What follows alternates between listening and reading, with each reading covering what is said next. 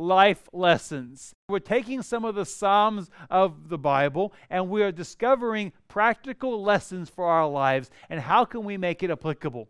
The Psalm 34 was written 3,000 years ago. How is something 3,000 years old even applicable in our modern lives and modern society today? Well, we're going to discover that because there's an underlying theme for this week and also for next week because I've decided to break up this message into two parts because it was just too much good stuff.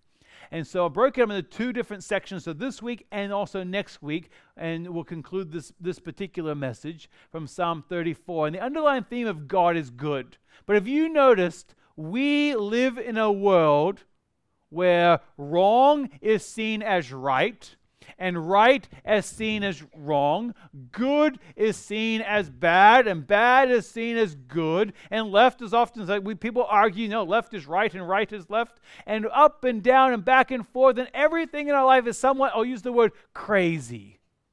And the underlying theme of this morning is God is good, but I want to ask a question. We live in a world that we could easily call insane. So, how do we remain sane in an insane world? How can we keep and know and to do what is right in a world where everything is crazy around us? And that can be from all the way from wars and across our entire globe, even into our own individual families. Life can be very crazy, and we can describe it as insane. So, how are we going to remain sane in an insane world? Psalm 34, verse number 8 says this, and you may have heard this verse before because it's a well known phrase. It says, Oh, taste and see the Lord is good.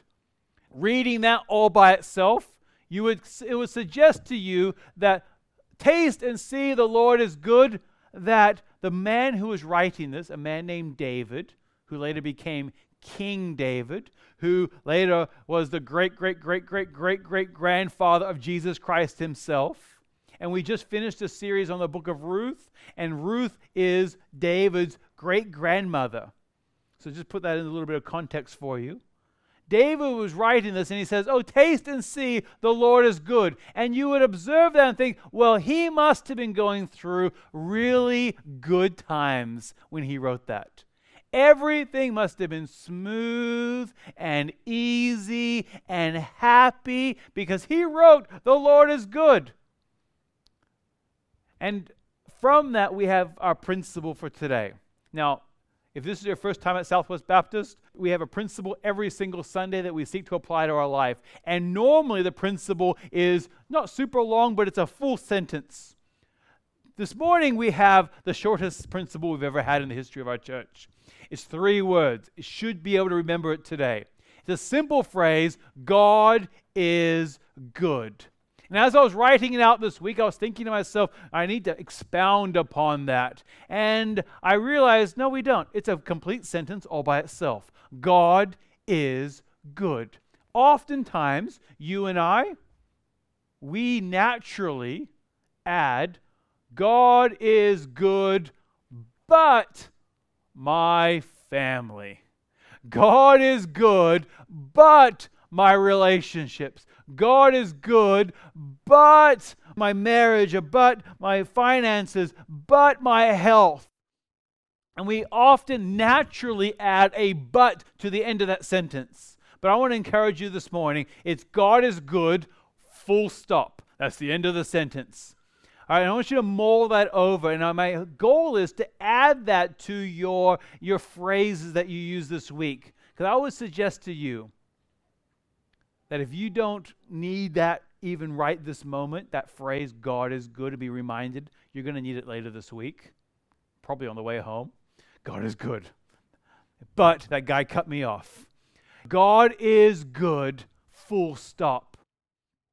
This Psalm 34 is a powerful and encouraging psalm. But it's even more powerful and even more encouraging when we understand the context surrounding it. So, this morning, I'm going to spend some time explaining the context of Psalm 34, and then we're going to get in some application for your life and for my life together.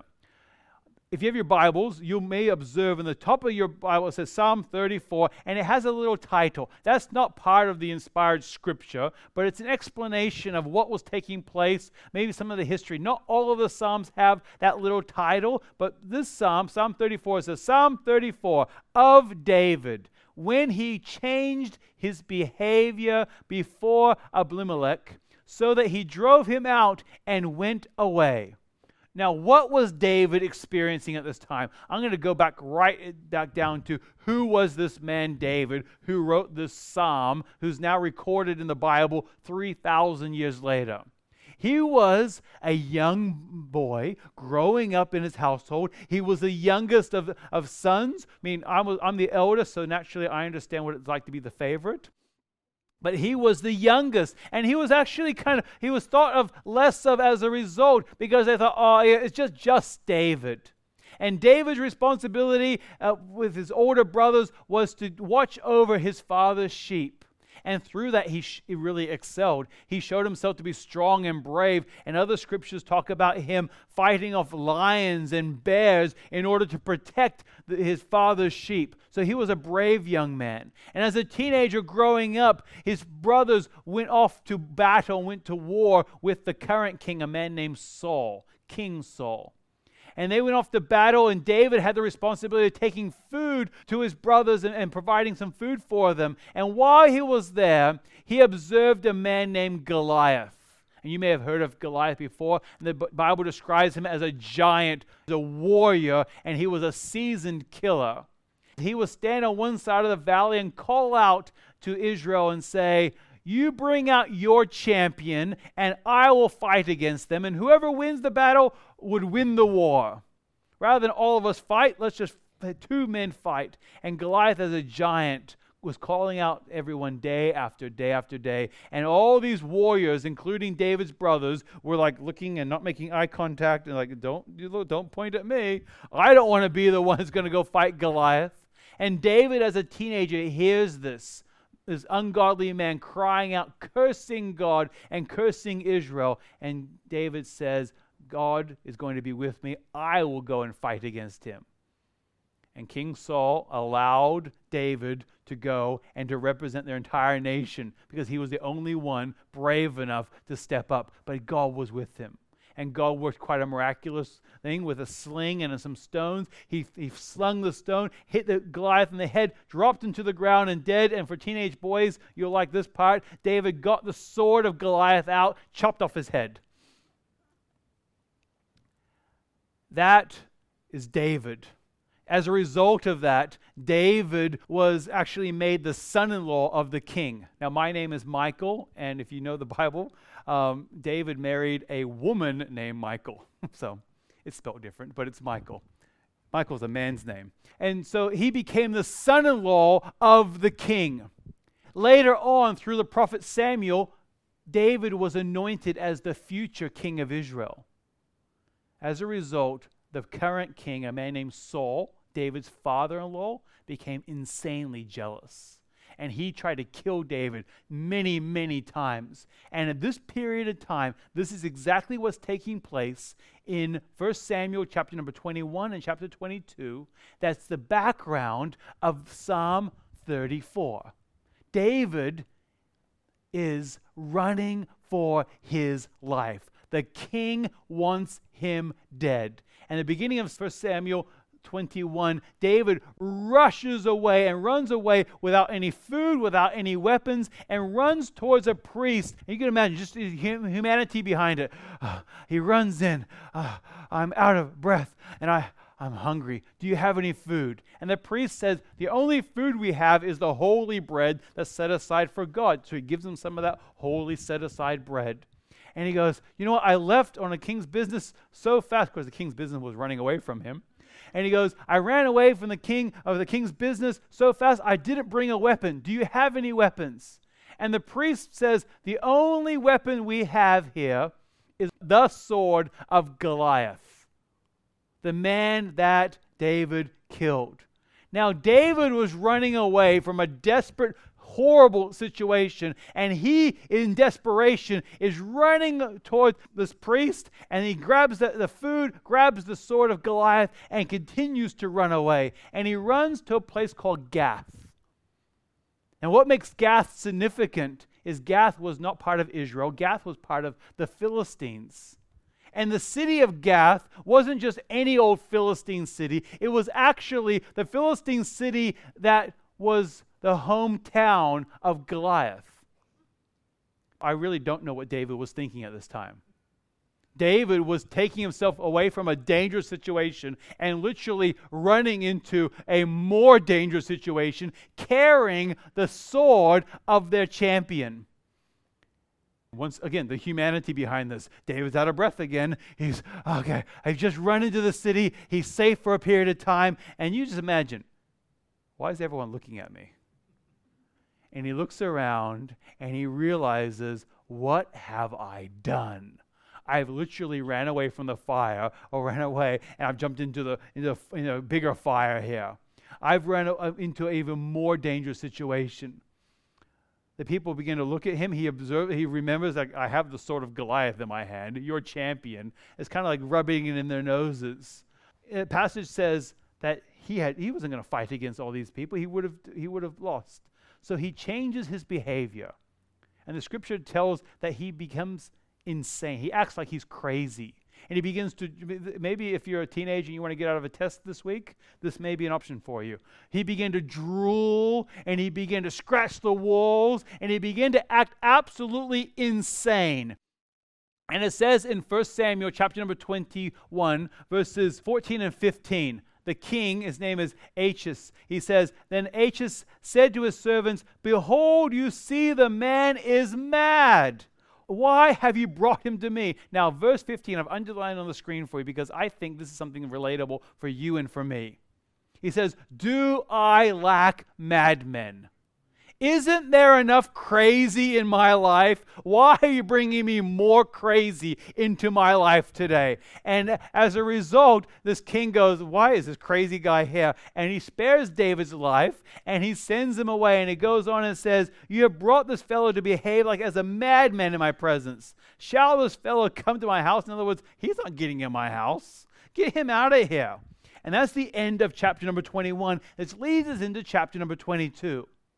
Now, oftentimes, when we make impetuous, desperate, crazy situations, or to get out of crazy situations, we make some really poor choices that ends up in even worse choices, and we find ourselves in a negative cycle of bad choices because we're constantly going, well, life's crazy, life's hard, this is an insane situation. And we find ourselves after a period of time further and further and further away from where we ever wanted to be, ever intended to be. But all along, that phrase again, God is good. That leads us into chapter number 22 of 1 Samuel. And David runs and he finds himself in a cave in 1 Samuel chapter 22, I'm going to read the first two verses. And David departed from there and escaped to the cave of Adullam. And when his brothers and his father's house heard it, they went down there to him. And everyone who was in distress, and everyone who was in debt, and everyone who was bitter in soul gathered to him, and, be, and he became commander over them. And there were with him about 400 men. So David is here hiding in a cave for his life. He's just run away from the king and he's run away from the Philistines and he's hiding, and people begin to be attracted to him.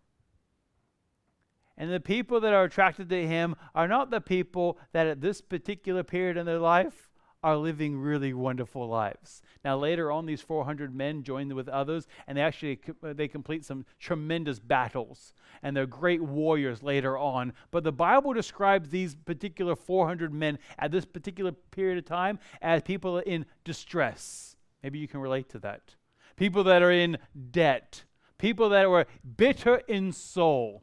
If you've ever been in a desperate situation, you find yourself with other people in desperate situations, and the encouragement is not there at all. You're hanging around people that are bringing you down, that are discouraging. They're now looking to David to say, Help us. And David's going, I have nothing to give you. That's when we get to Psalm 34. Now, what sort of advice do you think that David's going to give at a time of desperation, a time of insanity? And to answer that question again is how do we remain sane in an insane world? This morning, I'm going to have two of the four points. Next week, we'll complete this message with the final two points and some application for us. The points are this Join me, learn from me, listen to me, and live with me. And we're going to make some life lesson application from that, where we look to God and follow God, and we have peace with God and learn to trust God. And that's what we find in Psalm 34. So now we can make this psalm where it says, Oh, taste and see the Lord is good, and realize Actually, David knows exactly what we're talking about. He's gone through some desperate, insane, crazy situations, but we can apply this to our lives and we can make, find some encouragement for your daily life. So, some life lessons. So, the first life lesson is this join me. And he invites us to look to God. Psalm 34, verses 1 through 5. I want, as I read this, I want you to observe the I and the my and the me statements. But David isn't going, Woe is me. My life is over. I'm surrounded by a bunch of losers, and everyone hates me and wants to kill me. I want you to see his I statements are actually more focused upon God than they are about himself. He says there, I will bless the Lord at all times. His praise shall continually be in my mouth. My soul makes its boast in the Lord. Let the humble hear and be glad. O magnify the Lord with me, and let us exalt his name together. I sought the Lord, and he answered me, and delivered me from all my fears. Those who look to him are radiant, and their faces shall never be ashamed. David here is speaking from personal experience. He's saying, I have 400 people around me that are going through some really desperate times, and they're looking to me for answers. Well, the answer that I can only give you is don't look at me, let's look at God. That right there begins to change our focus because the total natural response, if you did not do this, the natural response that every single one of us will respond with is to look inward. That is totally natural. I Googled, how do I overcome problems? And in one second, I had 50 million different answers. And as I was looking through how do I overcome problems, I began to observe a theme through the different articles.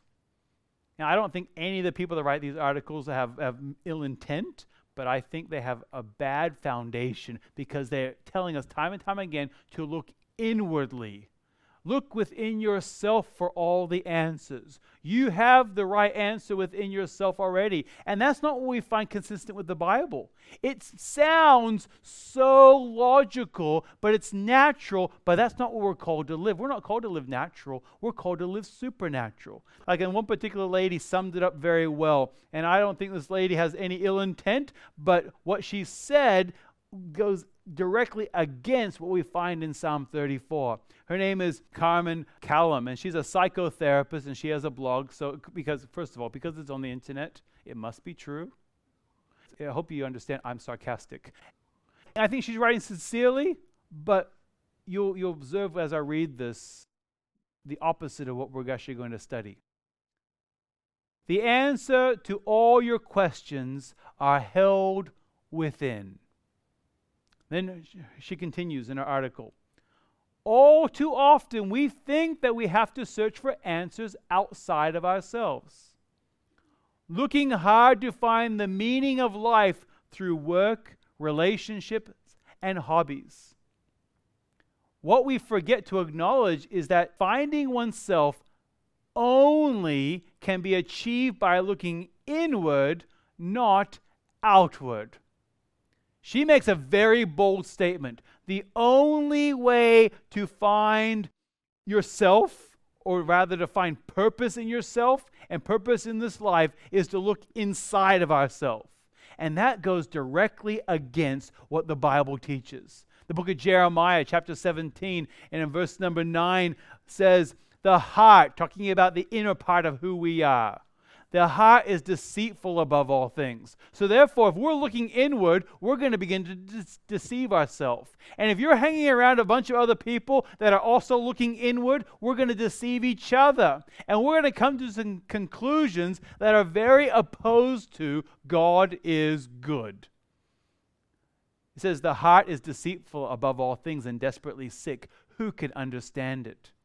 What advice do you think that David would have received from these 400 people, these 400 men who were bitter, and these 400 men that were in debt, and these people that were in distress? What sort of advice do you think that he was going to be receiving from them?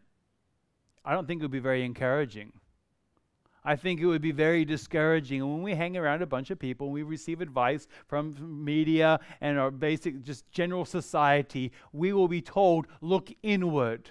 And you know what? That's exactly what we find in the underlying philosophy of Satan himself.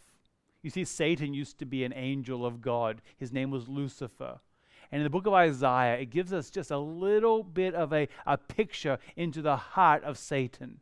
And what we discover is that he is looking to himself and not to God. And it says in Isaiah 14, verses 13 and 14, talking about Satan, You said in your heart, I will ascend to heaven above the stars of God.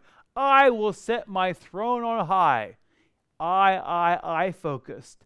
I will sit on the mount of assembly and far reaches of the north. I will ascend above the heights of the clouds. I will make myself like the Most High. That's the natural way of responding, is to look inwardly. But if you discovered as you look inwardly, we don't have all the answers, we begin to deceive ourselves by telling us, I just have to look deeper. I guess I haven't found it yet. I haven't gone deep enough. But what we find in the Bible is to look upward and the upward focus. That psalm, it says there in verses 1 through 3 I will bless the Lord at all times. His praise shall continually be in my mouth. My soul makes his boast in the Lord. Let the humble hear and be glad. Oh, magnify the Lord with me, and let us exalt his name together. Nowhere do we find look inward for all the answers. It's quite the opposite. Now, if you've been in church any period of time, you know these next points. My challenge to you and encouragement to you is to go beyond just the obvious and let's break it down. Because if you were to take this question, how do we remain sane in an insane world? How would you respond? Well, 3,000 years ago, that's exactly what David did. And he lays it out really, really simply. It's not some big, big, difficult answer. So we're going to break it down into something very easy to remember the who, the when, and the what. The who breaks it down pretty simple. And if you're in church, it's not really a surprise. It's God. I will bless the Lord. This is the turning the focus off of our negative circumstances and placing them on God Himself. You see, when we look inward, we're just going to become discouraged and we're going to find ourselves discouraged with other situations and circumstances surrounding us. But our focus begins upward and saying, God, where are you? What are you doing here? Well, how are you working in this negative situation? So the who is the Lord. And I know that's obvious. How different is that to our modern society? That's the absolute opposite. There's nowhere in the media you're going to say, and the answer to our, our problems in society is the Lord. You're not going to hear that at all. And I think it's a good thing that this month is Men's Mental Health Month. But nowhere do we find in our society going, the answer is the Lord. It goes on, it's the when. So, when should we be looking to the Lord? Now, naturally, when we're in a really desperate situation, we will turn to God. I've tried this, I've tried this, I've tried this, I've tried this, I've tried this. Now I'll try God. And David, from the very beginning of this psalm, says, he says the next part is, when is all the time? He says there, I will bless the Lord at all times. His praise shall continually be in my mouth. At all times and continually. I looked at that word continually, and it literally means in the Hebrew to stretch indefinitely. So, when are we supposed to be looking to the Lord? It's not just when we've come to the end of ourselves, it should be all the time. And you know what's incredible about that is we naturally pray prayers of desperation, which are not a bad thing to do. When we're in desperate situations, we should be and correctly crying out to God, saying, God, I need you.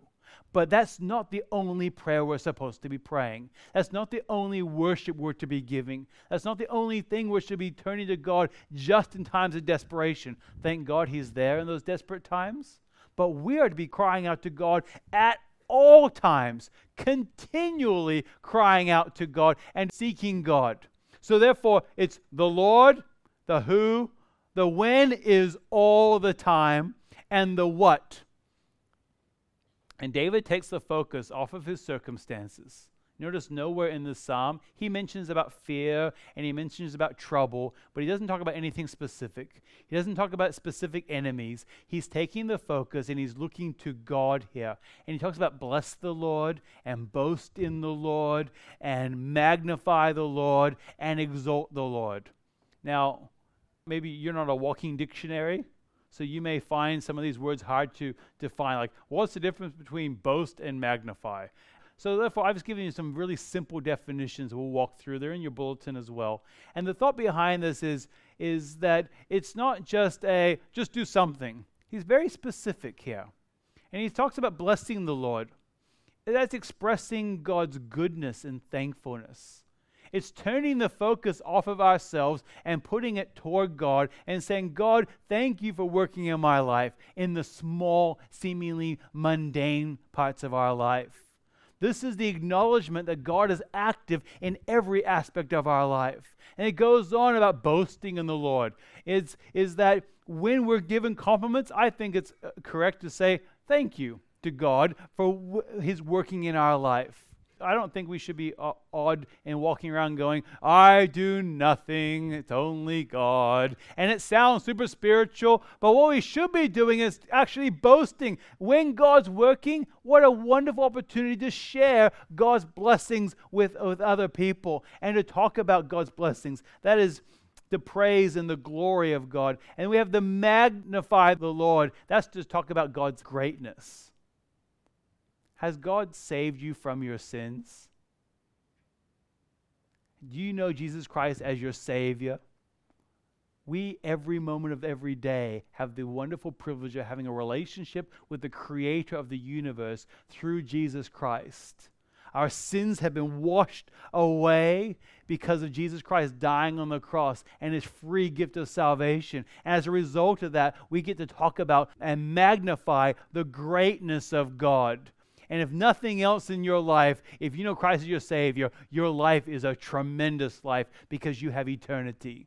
And it talks uh, finally about exalt the Lord. That is to lift up his name, to talk highly of his name. You turn that around in the way we speak to others. How can you bless God and boast in God and magnify God and exalt God before other people? Because when you do that, verse number five comes along and gives us a wonderful promise. Now,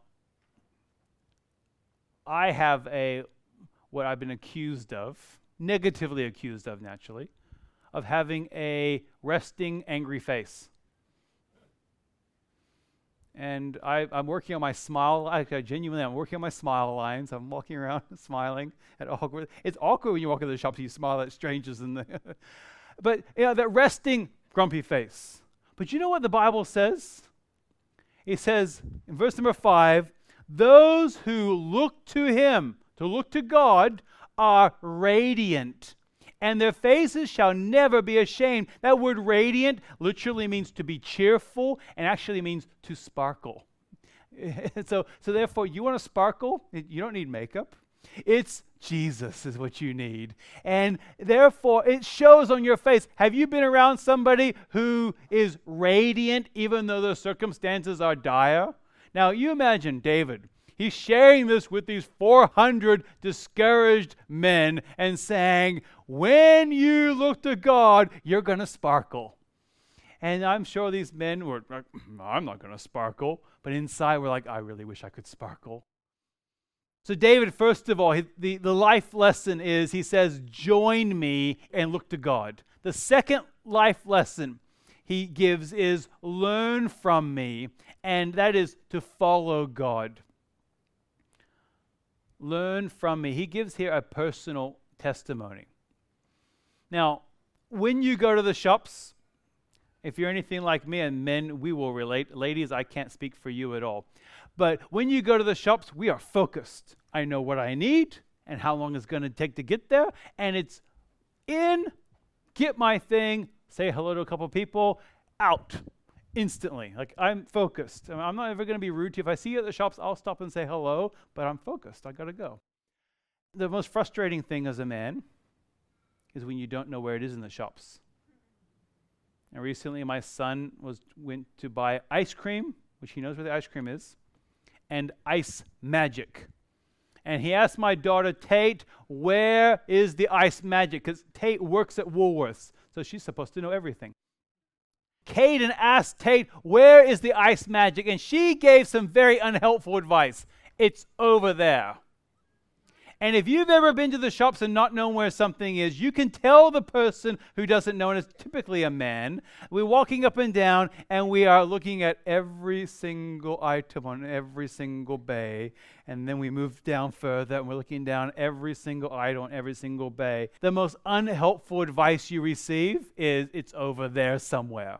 Because reality, we don't want to hold hands in the shops, but that's really what we want. Let me show you exactly where it is. It's right there. That's the advice we really want. And in a really wonderful way, God's saying to us, You have problems, you have trouble, you're living in an insane world. Don't worry.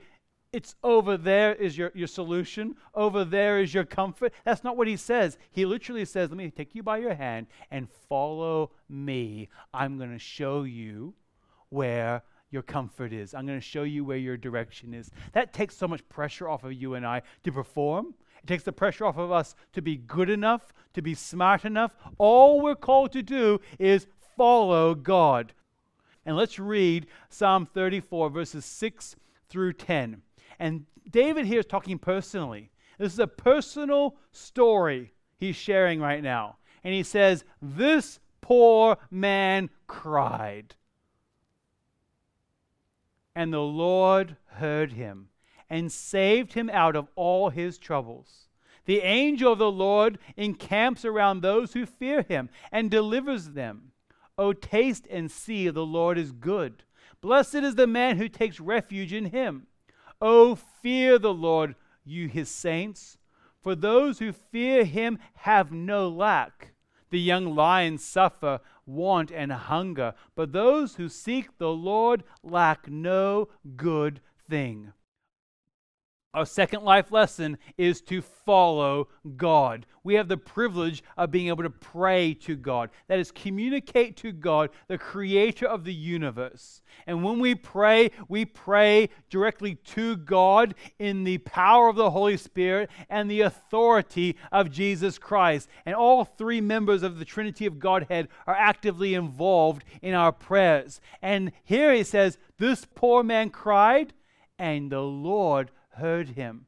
He heard the cry and the prayer of David. That gives us a great deal of confidence.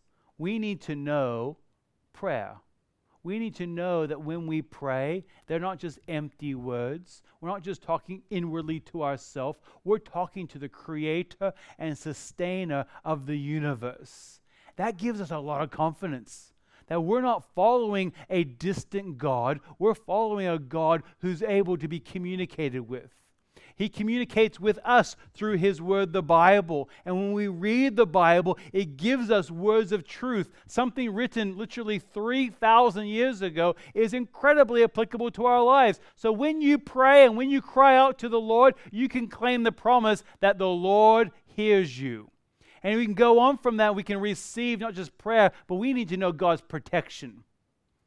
And here the protection is in verse number seven. It lays out the protection as of angels. He says, I cried out to God, and God protected me by sending angels. Now, God doesn't always send angels.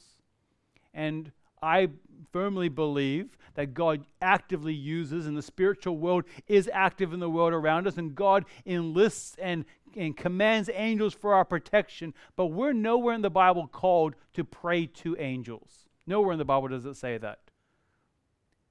And so, therefore, what we're called to do is to say, God, I'm enlisting, I'm calling out for your help, your protection. And how God chooses to answer that prayer is up to Him. But what we find is, like in Psalm 91, verse 11, he will command his angels concerning you to guard you in all your ways. God's the one who can send angels. And I do believe that we can request angels. We can say, God, will you please send your protection? Will you send your angels around us? But I don't believe we should be telling God what to do and demanding that of God. What we need to know is prayer. We need to know protection. But that passage continues on about the need to do. And the need to do is the anticipation. God, I need to know your prayer and your protection. The final point is the need to do. That is, seek the Lord, as it says in verse number 10. It's a simple little phrase, and it rolls off our tongue very easily. Seek the Lord has to do with God, where are you working? And I'm going to join you. I'm going to continue to follow you where you're working. It's not a matter of us having to come up with all the ideas. Thank God. You imagine if it was all up to us to have to come up with the ideas of how we're going to, to work out this world, how we're going to save ourselves. We would be totally helpless, and we would be totally helpless in every aspect. But here we have the privilege of anticipation. God, I know you're going to hear me. I'm crying out to you. You will hear me. You will answer. Through my prayer, I will receive your protection. How you protect me is up to you. And he gives the promise and he uses the example of young lions. Now, I've never been to Africa before, but many of you have been to Africa, and many people were born in Africa, yeah. And you are familiar with lions. And my understanding is of the young lions, the young lions are the strong lions. The young lions are the ones who have every ability to feed themselves. And in that passage, it says, the young lions will suffer want and hunger but those who seek the Lord lack no good thing. My encouragement to you today how do we live? sorry, uh, how do we remain sane in an insane world? We have two points. We have to look to God and follow God. Rehearse in your mind that simple, simple phrase God is good. Full stop. As you go out this week, you're going to have opportunity to live that out. You're going to have opportunity, maybe even on the outside, as you're, as you're speaking with someone over coffee and tea. You know, oh, God is good. Begin to rehearse that in your mind and add that to your phrases that you use in life and begin to look at life differently as a result.